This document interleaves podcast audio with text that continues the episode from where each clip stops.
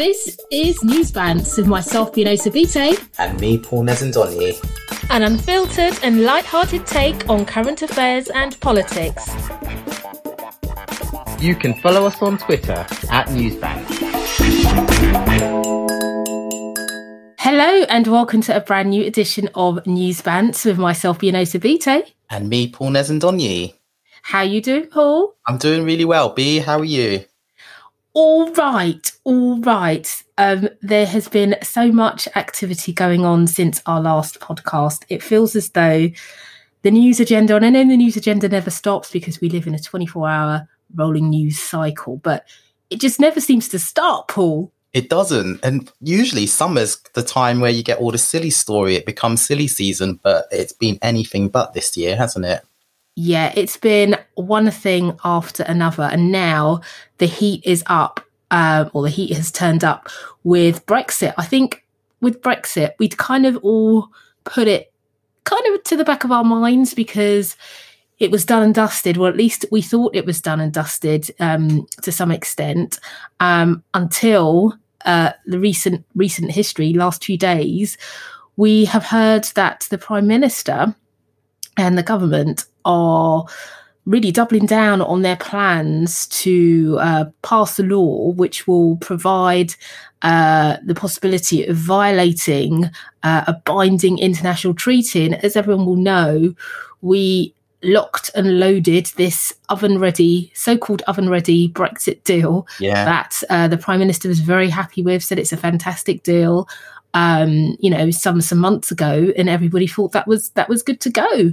And now, to our our shock and awe, uh, the government is talking about uh, breaking the law in a very specific way. I mean, what do you think, Paul, about all of this? I think Brexit all the way along has been a fantasy, hasn't it? It's been this dream world that some people want to get to and some people don't want to get to. And it's we've all known really i think in the back of our minds that it was going to be hard. It wasn't going to be easy to get this deal over the line. Boris telling us he had this oven ready deal was we all know was lies. The lies started from the bus and lies. so it doesn't it doesn't surprise me that we are where we are. But what is perhaps shocking is just how blatant now now that it's all come out in the sunlight it's just how blatant the government is happy to go along with breaking international law and with you know tarnishing the reputation of the UK. And it's just you know it's that kind of thing. It just it shouldn't surprise us really, but it is just astounding that at the level you know the levels that this keeps reaching with this government. You know this isn't just spin. This is now just a blatant attempt at potentially breaking the law. It's madness. It is, and and what gets me, you're right. I mean, on the one hand, you've got the whole reputational piece, um, you know, and if you look at look at media in Europe, um, I think it was Germany's, and I'm not going to get this pronunciation right, but it's a German publication. I'll give it a go, called Süddeutsche Zeitung. That sounds right to me. well, anyway, in that publication, they basically said that Boris Johnson has shaken the core of British democracy. And there's a lot of European media out there that is really, again, and you could say, well, that is obviously going to be the case because we are basically what we're doing is an affront to the to the EU. But it, it speaks volumes about really what type of operators we are. And the you know, we the British have always been known as as kind of upholding law and and and and I know I know what people say, but democracy as a whole is is something that's sacred. And for us now to be tarnished with this brush, um, and for there to be this possibility that we could break the law, it really is bad and damaging, not just for our kind of reputation in the short term, but long term. I mean, America. Nancy uh, Pelosi has already said that you know there'd be no kind of deals with the states, um, you know, due to the impact that this will have on on Northern Northern Ireland, and it's you know complete change of terms to the Northern Ireland um, Protocol, and, and none of this seems to to matter to to the government. I mean, now um, I'm hearing phrases like this is um, like a break glass in emergency situation. It's an insurance policy and all this kind of uh, language that is coming out. But it's it's kind of like cowboy style, isn't it? To to kind of do deals in this way, to actually make a deal with someone, put it down, it's all agreed, and then to try and go back on it. That's like proper cowboyish behavior. No, it is. And I think, yeah, cowboyish is exactly how I describe it. You know, I think we kind of expect that when you're making deals in this way, you know, you don't show your hand and you, you know, it right, you know, you, you, know, you each side is going to escalate it a bit by bit. But it's just got to levels now where it is cowboyish. And the ridiculous thing is, is it's now got Boris actually campaigning against his own deal. That's how it's just out. It's just, you can't even make this up not it's not just you know going against the EU, but it's actually what he fought for. It's actually campaigning against what he convinced us was the right thing to do for the country. And I'm, I'm it'll be interesting to see over the next few days how actually how citizens, how the public actually respond to this, and how people that want to leave the EU, how it will play with them. Because as far as I can see, Boris is at the moment saying he's not pulling back, and you know we've had U-turns from this government, left, right, and centre, but I do wonder whether he will U turn or whether he'll go forward because from what I've seen, he's said to his MPs that he doesn't want any more miserable squabbling and we've all got to be united on this. And he does have the majority to get it through, which is also the worrying thing because even if there is an opposition to, to the bill when it enters Parliament, actually, if he manages to get his MPs around it, it could go forward. But I don't know if he they, if he will be able to convince people I think this is actually a bit of a crisis situation for the government and for the country and for democracy as a whole. Yeah, and it didn't. The thing is, it didn't have to be this way at all. It did not have to be this way. It's it's it's almost like this is being done with some sort of ideological stance, and and because it, it, it doesn't have to be this way. This is like the nuclear um, option, if you like. And as you say, he he himself was campaigning. I mean, there's loads of clips going around on on Twitter about what he has said previously of, as you say, how fantastic the deal was, and that you know he's he's happy that all all his during the campaigning he was doing with. Um, um, Corbyn, he was making a big deal out of the fact that all of his MPs are supporting this deal, etc. So yeah, it is.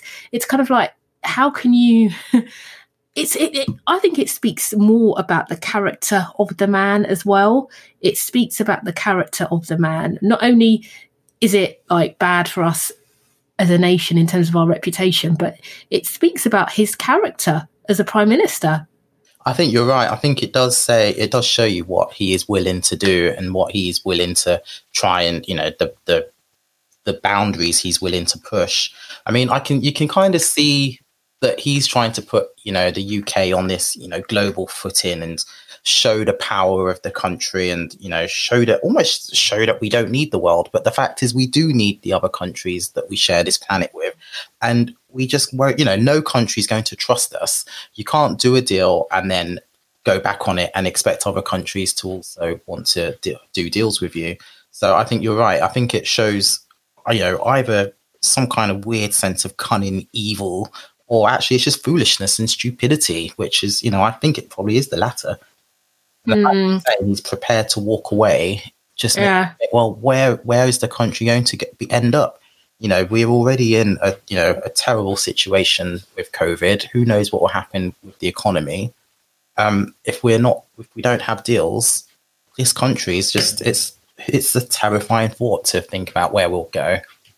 It is, and I also think this will also if you like, if you look at obviously Scotland, there's there's a lot of noise going on um, around you know independence, and that that's brewing up all over again. Yeah. And it's this sort of behaviour that I think will push more people towards wanting an independent Scotland because certainly, and I know we all voted on on mass as a, as a, as a united kingdom, but we know that Scotland as a whole just did not vote for Brexit. And but by kind of pulling these sorts of stunts and as you say leaving the real possibility that we could walk away without a deal surely it's just raising higher higher possibilities if you like for for Scotland to really make a lot of noise about wanting to to separate from from the rest of the country and, and to be independent because they didn't buy into this in fact none of us bought into this to be to be fair well unless you're a hardcore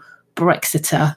Um, I don't think the the difficult thing is that 50%, 51% of people did vote for, for Brexit. They're for this? Sorry. For, for a no deal, the possibility of a no deal Brexit, and for to vote for the reputation of the nation to be tarnished. Well, when I, I looked, there was a poll in the Observer that said that the majority of Leave voters have said that this, it would be acceptable for us to, well, not the majority, but 45% versus 45% said it would be acceptable to leave the EU in this way, and only 31% of Leave voters said it was not acceptable. So it is, you know, I think the one thing Boris might have on his side is that people want to leave the EU, and he's not getting a lot of opposition to that in the moment, is he? There is you know, we're leaving, and he is saying he's delivering what people voted for. Um, and that's why I was saying I think it'll be interesting over the next few days to see whether there is a bit more of a public backlash against this and from the general public, you know, because it does feel like the party, the Tory party, is also, you know, really seeking to undermine everyone that is trying to, you know, point out the the error error of their ways from a legal position. You know, um, Priti Patel was criticizing lawyers the other day, and actually, if you undermine the rule of law and lawyers and the people that are there to protect access to justice and to protect individuals and you know uphold human rights, then what what are we left with as a society? But you know, Boris is happy to just push ahead because he's got this idea that it's what the majority of the country want, and perhaps it is what people want, and that's an even more scary thought that we could end up going through with this and. Who knows? Like I say, where we'll end up. Yeah, it feels very Trumpian to me, very Trumpian. Um, and yeah, it's it's it's it's scary. Well, obviously the debate will happen, and I think he's given he's given them a kind of like a cut off date. I can't remember what it was. Is it the the fifteenth of October or something along those lines? There's like a date, isn't there? That it's kind of either it's on like Donkey Kong or it's off. We have five weeks, and then he said he'll walk away and then who knows what will happen. So, so it's all very, mm. isn't it? You know, it's my way or the highway, and yes, you know, who well, you know what is going to happen, and nobody knows. Knows. God, more uncertainty, Paul, in an uncertain world. Uh, the one thing we're certain of is uncertainty. It seems. Yeah, very much so. Oh God. Well, let's um let's move on. Well, sort of moving on from Brexit, but there was this story I saw the other day that I tweeted you about, which made me laugh, um, which was the Brexit Festival. And the idea is that this festival would happen, obviously, post Brexit on on was it first January or thirty first of December, and it's a way for the nation to heal and to bring us all together. Now, I, I, I don't know. It's a bit like the Queens, Paul. It's a bit like the Queens for me. I, I'm not feeling this idea at all, and I don't know or see the benefits of it. If people are suffering, if the impact of Brexit is that we're going to suffer economically, we are potentially going to have this no deal scenario. We're going to be kind of our reputation is in the gutter. As far as I'm concerned, that's that's no reason to celebrate. I think scarily, if if we are in that situation, a, a, Brexit festival might just be what we need. And what? I think I think as a country we might need something to unify us, to bring people together in a similar way as um, the Olympics did. You know, everyone united and rallied around this you know momentous occasion and celebrated. Oh, that was completely different. I think. Come I, on. I think this could be an opportunity if Brexit. Once Brexit's out of the way, I think you can't call it the Brexit Festival. It needs to be. Uh, is it meant to be the Festival of the UK or something? I don't know. It was Theresa May's idea, wasn't it? From a few. Oh yes, yes. I think once Brexit's over, you need a way of saying right, it's over, and hopefully COVID will be over and I, I actually would welcome a way of, for the country to say, right, let's all celebrate, let's all mark this new future because we're going to have to, aren't we? Like it or not, if we're leaving the EU and we're stuck with it, we need to put a line in the sand and move on. And one of the reasons I am attracted by this idea actually is because it's supposed to be quite a creative and artistic festival. Um, and the arts are just being decimated at the moment. And so the fact that they're willing to throw 120 million pounds at this thing and it's all ring fenced means that either way, this money has to be spent. So let's embrace it. Let's make the most of it, and let's just try and move forward. You know, we saw, like I said, with the Olympics, with um, when Hull was the city of culture. You know, it does wonderful things for for a society and for for the nation. The main thing is that it's used in the right way, and that you know it's it's used to invest in the arts. It's used to invest in communities, and then let's just try and move on from this the awful last few years.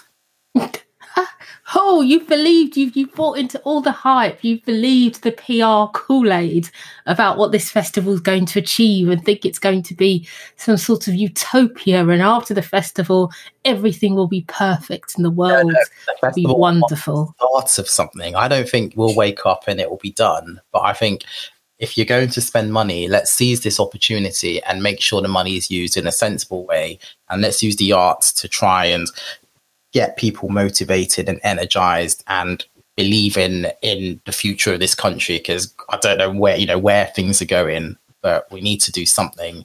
And mm. actually, this could be a way. You know, there's many, many, many, many more things that need to happen. I'm not pro Brexit. I don't, and I hope we don't call it the festival of Brexit. I think we need to almost separate it from Brexit if we can. I know you can't, you can't really, but it's not a festival about Brexit. It's a festival about the UK and moving forward because that's what we now have to do. Wow. Let's see, Paul. Let's see. I mean, get Danny Boyle and we get, you know, I think let's celebrate again I really miss those Olympics. oh, but the Olympics were great, but that was the, the Olympics was was celebrating something completely different. It was celebrating. We were a completely different place as a country. We were celebrating multiculturalism, diversity. Exactly. The, need to remember all those great things. Yeah, but but in that time, though, sadly, those sorts of things. I mean, look at look at the complaints that the diversity troupe has got as a result of their um, dance um, expression of art about what's happening in society. The country is in a completely different place um, from what it was in 20, when was it, 2011, so 2012? So why not embrace the opportunity to have a big festival where even more people can produce great dance like diversity so that we can take that even widely across the country? Yet you want to say because people criticize diversity's dancing, we should not uh, no longer longer dance and be creative. No, that's not what I'm saying. I do not why you'd want to deny us the opportunity to enjoy 120 million pounds worth of artistic creativity and to celebrate what's great about this nation. Oh God! Well, I'm not. I'm not taking away anyone's opportunity to dance. That's for sure. But I just feel that the country is in a very different place um, from what it was in. I'd rather see that money definitely invested in the arts because, as you say, that industry has been decimated. I'd rather see that money invested in communities up and down the country. Um, you know, maybe uh, some other way, but I would like to see that money go to good use, and I think it will need to go to good use post, uh, you know, COVID and and, and post Brexit. I just, I just, for me, I just do not buy into a festival um, per se but don't others may wrong. disagree. Hmm? Don't get me wrong. That the festival is a part. Yeah, there's got to be investment in lots of other things, and but this is one part of it. This is one way of saying, right, let's let's just for a day or two or a week, like we did with the Olympics. You know, once it was gone, we were all depressed and it was all very sad and gloomy. But for a little while, um. I, I don't know about that. I think the Olympics magic actually lasted for some time because there was like a massive build up and then you had the actual uh, ceremony itself. And I reckon that that lasted a good, good while, that good feeling. Um, yeah. Oh, you uh, convinced me even more than that. We need this. Because we need this. oh, oh, oh, goodness. Anyway, moving on. Let's talk about Keir Starmer. Um, this is really interesting because we know we know that number ten um, and and um, Boris Johnson's office they're going to be holding um, monthly press briefings, uh, kind of like US style um, for number 10, but it's going to be fronted by I don't know, it could be like a PR professional like you and I, or some sort of spokesperson, but it's it's going to be an unelected official that's going to be fronting these conferences when they kick off. And in, in response to that, Keir Starmer has said that he will be holding televised press briefings. So he'll be doing it himself uh, once a month. And this is all about, I guess, countering um, what Number 10 is doing and also to boost his own profile, which I think is a really good idea. We didn't see enough of that from um, Corbyn. I think it's a great idea. What do you think? I also think it's a good idea. I think it will, is might be exactly what he needs actually to raise his profile, to actually have a position on things, and to actually be a stronger opposition. He's really struggling to capture the public's imagination and get anyone supporting him beyond the you know the 39% or so that currently do. Um, so I well, think this could be a way of him actually moving forward. But I do think, though, I'm in two minds about it because I think it's a good, I think it's a great media strategy. I completely agree with these press conferences and increasing openness and transparency. Um, my concern, though, is what the, it is that he does have to have something to say. Um, and so far, I think he has struggled to have anything to say apart from yes, Mr. Bot, Mr. Johnson, I agree with you. That's very good. You know, oh, you're doing a conference. I'm going to do that too. What a great idea. You know, where's his own imagination and creativity and his own leadership? You know, at the moment, he's very much being led by Boris and always in response to Boris. So I hope he seizes this as an opportunity to actually get up there and set some policies, set some direction, and let us know what he thinks about things and actually show some passion and excitement and show how he's going to lead the country if he's elected. Mm, I think I think it's a bit unfair, or you probably think I'll say this anyway. I think if you look, obviously his his the uh, opinion polls, yes, obviously you would expect Labour to be doing much better than what they are doing, given the shambles of everything that's happening with the government. However, he has still come a long way uh, in terms of where the Labour Party was under Jeremy Corbyn. So I, don't think it's fair to say that he's not popular or anything like that. I think he's done a brilliant job in terms of clawing us, the party, Labour Party, back um, from where it was under Corbyn. I do agree. I think what uh, Keir Starmer and the Labour Party need to start doing now is to, as you say, to not to follow and to do more leading and to set their own agenda. I do feel that that killer instinct is not quite there. And whilst he's been great at PMQs, at, at kind of just eviscerating um, um, Boris Johnson and just being very articulate and measured and just pulling his arguments apart, you're right in that that that is great, but you need more than that to kind of win the argument and to start progressing under your own agenda. And I, I'm not. Sometimes I get confused as to what the Labour agenda is because it isn't being articulated clearly enough. And yet, hopefully, these press briefings will do that, and they won't just be kind of like rebutting stuff that Boris Johnson has said earlier on in the day. It will be about setting the agenda from Labour's perspective because I, I, I, you're right. I do think that is missing. I do think that you know him doing televised press briefings will be in complete contrast to the fact that Boris Johnson hardly ever we hardly ever he's hardly ever let out to do these sorts of things and when he does you know, it's all a bit of a mess to be to be fair, isn't it? I mean, it's all just a bit of a, a car crash. So I think people will certainly start to see that Keir Starmer has got the the I don't know the qualities, if you like, that you like to see in a leader. Um, but yeah, now it's about pushing forward with the Labour agenda and making that high priority.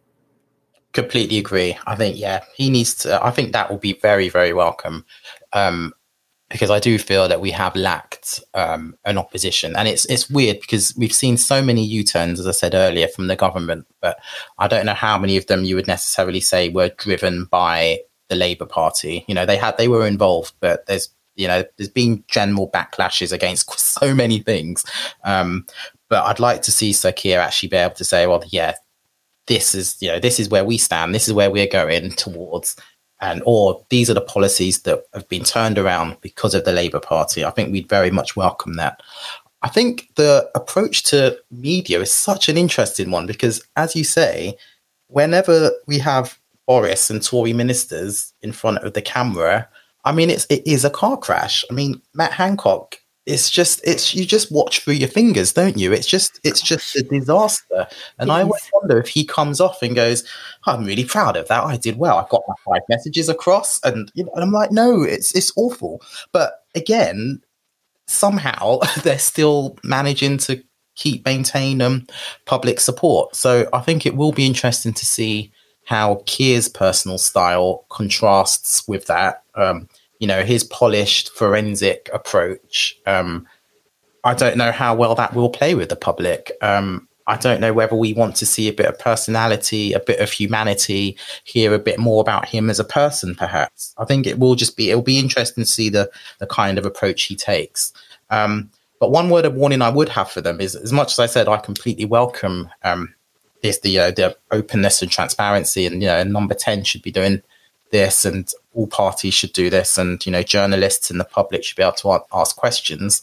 Um, I think it is important though that the parties don't let the press conference kind of drive the agenda, because I think that's the error we saw during COVID, where we were having announcements made by Hancock and others, you know, every day because almost like they were, yeah, it's the four o'clock press conference. We need to announce something. Or today we'll announce 100 tests. Tomorrow, oh no, tomorrow we now need to say something. It's going to be 500 tests. Now it's going to be half a million tests. I think they're now talking about 10 million tests a day. You know, you need to actually, you know, don't just because you've got the press conference doesn't mean that's what you, well, don't set the press conference unless you've got something to say. Um, and I think we must make sure we don't get into that kind of danger about press conferences and their deadline driving how um, policy is, is decided. Um, or it's okay to say today there won't be a press conference, or you say, well, today there's a press conference, but it's actually about you just asking, asking questions rather than us making big announcements. Mm. Because I think that's why the press conferences did need to be cancelled, the COVID ones, because it was just getting to a point where you thought, well, we're just hearing the same things over and over, or we're just hearing lies because they've got nothing else to say, and or they're just spinning things, or they just haven't had enough time to allow the things they're planning to actually happen. So I think both sides um, should just be careful about not, you know, almost hanging themselves out to dry over it. And I think that's the advice I'd give to Keir is make sure you've got something to say, be passionate, show some humanity, you know, I, I, mean, I think he's got some lovely suits, but you know, he could just, you know, just relax a bit. Um, don't know, ruffle his hair a bit, maybe, but you know, the whole he needs to shake off the kind of boring Sir Keir and just be, know, a bit more human. I don't think he needs to be Boris, Boris the clown, because I don't think we want that. It would look stupid, but we do need Sir Keir the human. Um, Why do you keep calling him Sir Keir? That's his name. You always tell me off when I don't use people. yeah, but he's Keir Starmer. I think I think adding the Sir Keir makes him more distant from the people. I, that's, I don't know why he added the Sir Keir. He shouldn't have added it. That's his name. Yeah, but he is a Sir though. But we can just call him Keir Starmer. Well, his name's Sir Keir, isn't it? no, that's the title. Well, I don't see a Sir Keir. I don't see a Keir. I see a Sir Keir. He's very. I just see a kind of don't know. He, he doesn't. He needs to. I don't know. He needs to do something. And then I. I mean, I. I. As much as Jeremy Corbyn wound me up, he.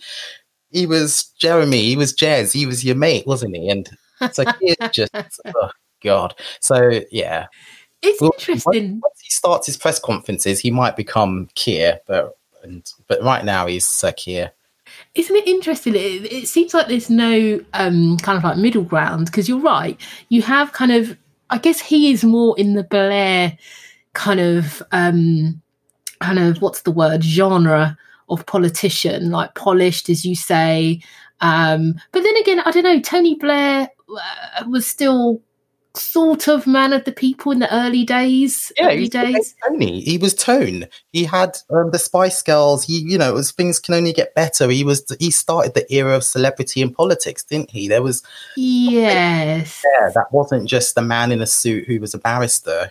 Yeah, true, true. Was, was, you know, even Keir is at the, you know, in at the dispatch box, box all very polished I think you know, and, and he he wins, but I don't feel that he takes you in and makes you think, yeah, I now want to go on the journey with him to to victory. You just kind of think, oh yeah, that was all right. So what, what do you okay? Other than ruffling his hair, what, what, what do you what do you want to see from Keir Starmer? I think I want him to stand for something. And I think it's very difficult to stand for something now. So I can kind of see the dilemma he's in. But I want him to say, these are the three things that as a party we are going to do. And not just, you know, the taglines is, you know, but I want him to let me know where he stands on Brexit. But I know that's an issue for him. I want him to actually say what he what he thinks about COVID and where he'd go. But uh, so far, it's all yeah. I agree with Boris. I just I don't know. I just think he needs to stand for something now. Um, and you know he and you can see there's a lot of subjects that he does avoid talking about. You know he won't at PMQs. He doesn't talk about Brexit because he can't because he doesn't want to leave the EU. But he kind of needs to find a way of dealing with that because it's the big issue that the country's facing, and he needs to find a way of talking about it, moving us forward, moving us on, so that we can get to the festival and celebrate the country. But at the moment, I can't see Sir Keir taking off his jacket and you know letting his hair down and having a dance with us on the festival dance floor. you see Boris do it, can't they? And that's why Boris keeps gathering momentum, and it's Oh, it's, it's scary. I don't know, but Sir Keir, come on, come and rescue us. well, Tony Blair, your old mate Tony Blair's like he's he's piping up now about a few things alongside um, uh, John Major. Yes. Um, you know, he's out there. He's still there, Paul. He's still He there is. for you. He does pop, pop up every now and then, doesn't he? He does. He does. tell he's so frustrated that he wasn't in charge and that he he would be doing so many marvelous things but yeah you can't take countries into wars like that i mean if we were talking about national law earlier i mean yeah tony Yeah. Anyway, they've all had their time, haven't they? Yeah. Yeah. Well, let's move on to something else, Paul. Um, so this was a really interesting uh, story. We don't, well, every now and then we do talk about corporates and, and, and what they're doing, obviously, but this one really struck me. So this is Rio Tinto, the mining firm, and just this week, their CEO and um, their senior executives, interestingly, their corporate affairs chief as well, resigned because in the quest for um, them wanting to get better quality iron ore, they um, blew up um, a 46,000 year old cave in Western Australia. And this kind of rock shelter, they were really kind of important, um, an area of, of, I guess we would call it, for us here, it's when it's protected by heritage, etc. It's, it's a bit like that. And it, it meant a lot to the Aboriginals um, in the area. It's kind of like a significant um, uh, area for them, and, and they just destroyed it. And you know, initially, the the the punishment was going to be that these executives would have their bonuses reduced, which I just thought this is ridiculous. That is not good enough. Um, and because of a lot of um, uh, pressure from in the investor community, they've now actually been fired. But unfortunately, they still get some sort of long term incentive plan um, that they had in place, but they have been fired. And it just struck me that in this day and age, 2020, you've still got big organizations that are doing the wrong thing and really just it's just beggars belief that such an organization would would would do something so immoral and so morally bankrupt. And for it to take the fact that you know investors are are calling for action to be taken for action to be taken rather than it happening in the first place i don't know what you what you thought about that paul. Um i i completely agree with everything you've said apart from i guess i'm not as surprised. I i just think we know companies behave in this way um and something i felt for a long time is companies tell you all about their ethics and their social you know responsibility and all the things they're doing in terms of the environment. But actually the fact is they're there to make money and as we saw they didn't take it very seriously. Their board didn't take it seriously. The chair didn't take it very seriously you know. I think actually organizations don't behave as if they're sharing the planet with um, the rest of you know with other people. Um, you know what Rio Tinto did was just disgraceful. Um, but I, I, there's nothing that they've done now to make me think they wouldn't do it again or that they've learned from it. There's nothing, you know, they've not changed any governance. They've not changed any of their procedures as far as we can see. I'm sure they'll do a few tokenistic things, but you know, they will continue to do this. I mean, it's a mining company. The very nature of it is it's doing damage and destroying the planet. Um, it's, you know, and I'm not saying it's acceptable, but I think it's just a classic example of an organization does something, bit of PR, tidies it up, and they will go back to making, you know, ridiculous amounts of money. They, you know, their, their share price rose by 40% over the last six months because people were just, you know, liked the fact they're making lots of money. You know, this is one of the biggest mining companies. And people can't say they didn't know they were doing this. You know, from the top right to the bottom, the person that set the dynamite there and blew it up, whoever, it's a whole company. It's not just the people at the top. And I just think there's something about the way organizations like this run that we almost can't escape from because it's it's capitalism and it's disgraceful, I guess. But I don't know what you can do about it. But capitalism, you know, I know capitalism is not all bad. That that you can have responsible capitalism where you do the right thing for your shareholders and investors and for society. I do believe that um, because you, you need to have that. Um, we can't not have capitalism. It's how the capitalism is is exercised, if you like. Um, but yeah, I think it also speaks about the culture of the organization because you know if the the the CEO um, was was happy to go along with all this stuff. I mean, it, it speaks volumes about the culture within the organization that saw this as permissible. And it's interesting, like, you know, I mentioned that the, the corporate affairs kind of chief also quit as well. And I wonder when all this was happening, was the corporate affairs chief flagging the fact that this is a massive um, kind of no no and, and shouldn't happen? Or were they complicit and then just tried to you know cover up and and try to do their best to to maintain the reputation of the company. It's interesting that they were fired too, which suggests to me that they were part of this this action, if you like. I, I, imagine they they saw the price of their shares going up over the last few years and thought, oh, let's just let's keep going. I I mean, I imagine they probably I don't know how much they would stop and think about it and think about you know have thought about it. They um it would all be driven by money. I think. Um, mm. I completely agree that you can do capitalism in a good way, but ultimately there is some organ- like this mining company is is mining the world's mineral resources. It's it kind of can't help but do damage. Um, but I yeah, I do I do think though, like you say, there's something about the culture. There would have been people right the way through that organization, you know, through, you know, whenever you, I always think, you know, you would have had comms people, HR people, people in finance, you know, who would have, should have known what's going on, but people keep quiet, they let it happen. And if no one says anything, um, it just, it will continue to happen. And then there'll be a bit of media coverage and, you know, oh, we're very sorry this time they said sorry and it wasn't good enough because it was a you know, it was a shambolic response. Um, so a few heads roll, but people keep their pensions. Um, and then uh, they'll do a few nice local events or something um, to try and make it right, and then they'll continue.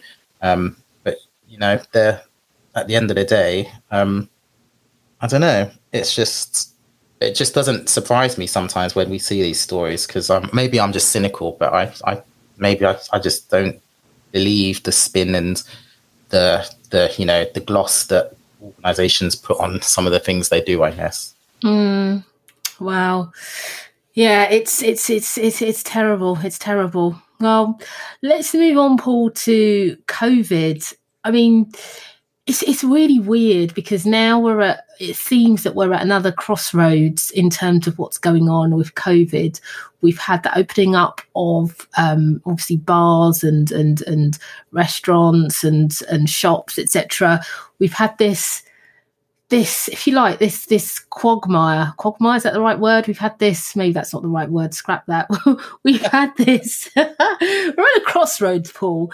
On the one hand, you've got the economy, and you've got these Tory donors and others saying protect the economy, protect the economy. And on the other hand, you've got the fact that you've got to look after the nation. And, you know, now we're facing a situation where the number of cases are rising again. And it's like, how do you have this balance? Because on the other hand, also you've got kids and obviously eh, their education is, is, is, I would say, the most important alongside protecting people's health.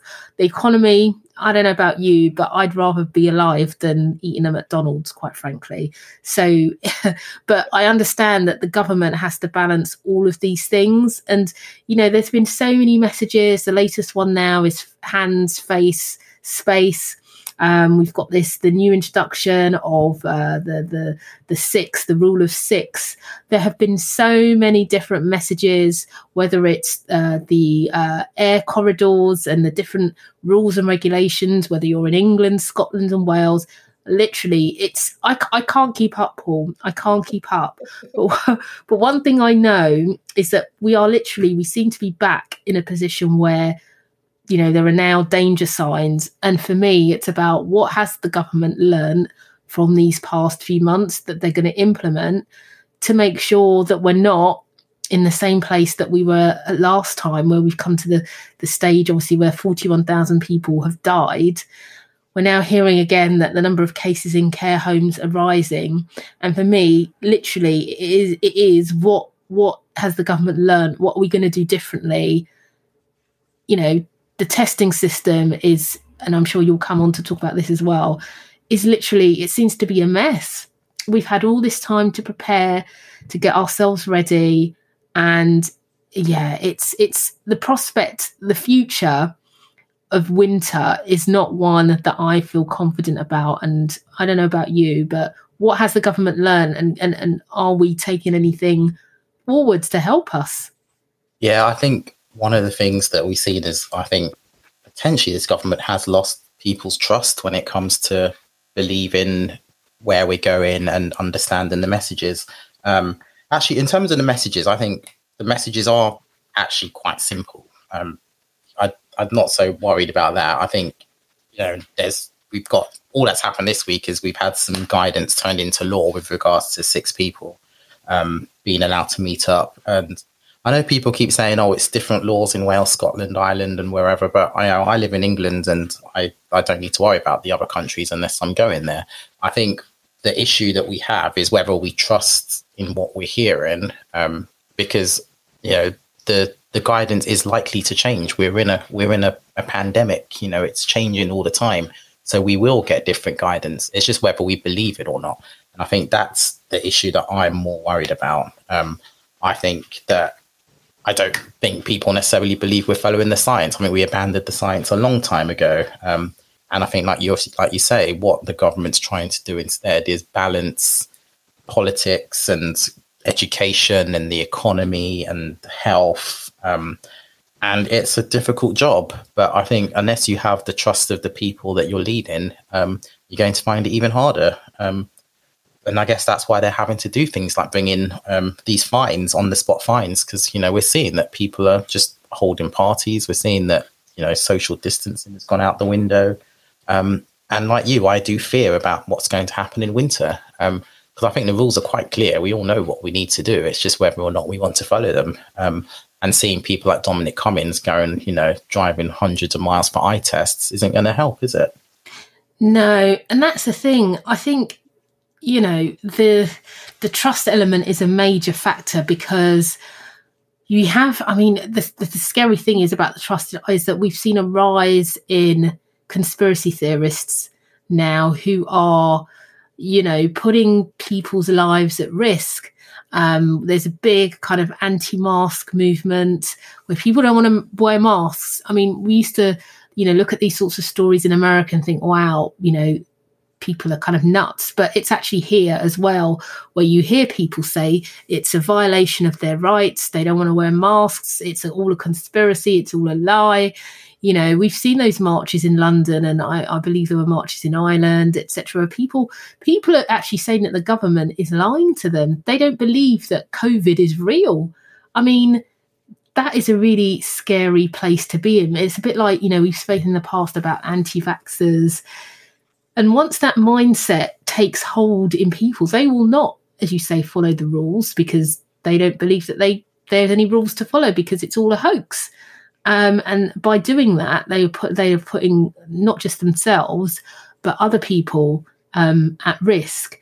And it doesn't help the fact that the government has made so many mistakes, has made so many U-turns, the messaging has been mixed and confused. Even even to this day, masks and the wearing of masks doesn't feel to me in this in certainly in England that it is kind of mandatory when you go into um, I don't know shops and what have you because it's not because also who who can enforce it? The shopkeepers can't enforce it. Even when you go on a bus um, and people are not wearing masks on bus the bus drivers can't enforce it. So it's it's you know and now we've got these covid marshals so-called covid marshals I, I'd, I'd be really interested to see how that works and even the rule of six I mean, if Joe Bloggs down the road has got seven people in their house, or ten people in their house, who's going to enforce that? Who, who, who? I mean, there's this snitching line I think that's going to be set up, but but ultimately, it, these things are really difficult to enforce, and I think the consequences, I think from the outset, should have been a lot more stringent um, in terms of if you don't comply, X will happen to you because it was all mixed messages earlier on, and very much the responsibility was was kind of devolved from government to individuals, and then it was left as a kind of free for all, free for all. And I do think people are still some people still have that free for all attitude, which will put the population at risk. Yeah, I think that the way you normally police and enforce things is that people listen to authority, they believe it, they trust it, they all agree it's the right thing for society, and so they do it. And like we said, we don't have that trust in government and in um, what we've been told, and and respect actually, and respect for each other. Um, so that's out the window. So then, yeah, the next thing you need is the police. Um, but we're not investing in the police at the uh, you know the speed that's needed. So we've come up with these COVID marshals, but the the you know local authorities have said they don't have the the money and the budgets to be able to fund them. So who does fund them? And even if you have them, like yeah, they can't actually find people. They can't enforce anything. So it's all it's all I don't know. It's just all spin, really. You know, I don't know why we're why we're even creating these COVID marshals. I think it's just some way of I guess Boris trying to say, well, it's not quite being enforced, but so that he can placate those that don't want us to do very much, but then also he can show those that want us to do something that he has done something. Um, but it's just not enough. Um, I think we just, yeah, like you say, we need to learn the lessons. We need to actually probably think about locking down even sooner, but then that's not going to be the right thing for the, the economy, perhaps. So I don't know. It's, well, I do know, but just think Boris is just playing with people's lives at the moment. And that's where I guess people will have to start taking personal responsibility and saying, right, well, I'm not going to get on buses or I'm not going to certain places or I'm going to lock down myself a bit earlier than the rest of the country does. Yeah. It does feel almost a bit of bit dystopian actually, where it be become a bit of a, you know, each for each, each for themselves almost and yeah. let those that want to um, go on marches and you know spread the conspiracy theories do that. I mean, one thing I must say is also is that we do need to just ban conspiracy theorists from TV. You just shouldn't. They just shouldn't be allowed on. You know, you can't allow people. You know, it shouldn't even be televised. Don't even promote the fact these people are marching. You know, at a time when we're trying to push one very clear message about the danger of this virus, we shouldn't be allowing you know fake news and marches about COVID to be to be shared. It's just we just need to stop it. Mm, I agree with you, Paul. I agree. What about the testing scenario? Because t- the test and trace situation just seems like it's gone out of control. We're hearing the people having to travel hundreds of miles to get a test. And you kind of wonder what's been happening these we knew that this was kind of like a crucial element of the control of COVID is is testing, testing and tracing. but yet still it's September we haven't got it right. And there was a whole thing wasn't there? It was, it was blamed on on on public health England and what have you and all of that malarkey and but the system's not right. It's just not right. What's the government doing it's almost like they actually don't want to do it and so they're dragging their feet. It's it's like a child and you know you're trying to get the child ready and out the door and they're going i don't want to go so i'm going to drag my feet and hope something else happens in in between. Um because yeah what have what has matt hancock and whoever is meant to be doing this what have they been doing? Um and it's hard because again i i, I don't know that i mean matt hancock and government has to have to be the fall guys, but I don't know that we can entirely blame it on them. I don't know if it's systems and processes, lack of money, but you know, you have whole industries that are set up to produce apps or to produce PPE and to do. I don't know why we're struggling with this still. I just I would love an explanation about why it just can't happen. Um, well, you know, I mean, make an app. You know, I, I go to go to a university and get someone to make one. Go to Apple and Google; they've got apps ready. You know, I, I updated my phone the other day, and I'm re- it's ready for me to opt in to be tracked and traced, or whatever.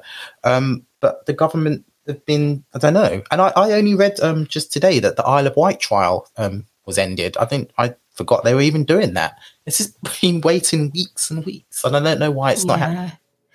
Yeah, I mean, I, I, I think, you know, in this situation, you can blame the people at the top. I think part of the problem is that blame has been um, kind of apportioned to the wrong people. But ultimately, I think you can. It's a bit like what happened to the exam results. You know, they got rid of the permanent secretary for education, they got rid of the Ofqual chief, and Gavin Williamson basically was like, nothing happened to him. Um, and we've seen that time and time again with with this government is that accountability the accountability levels are very low and nobody is held accountable. Um, i think that's actually you know if this was a company that was performing in this way um, yeah the execs would be held accountable for for it. So government ministers should be held accountable too for sure.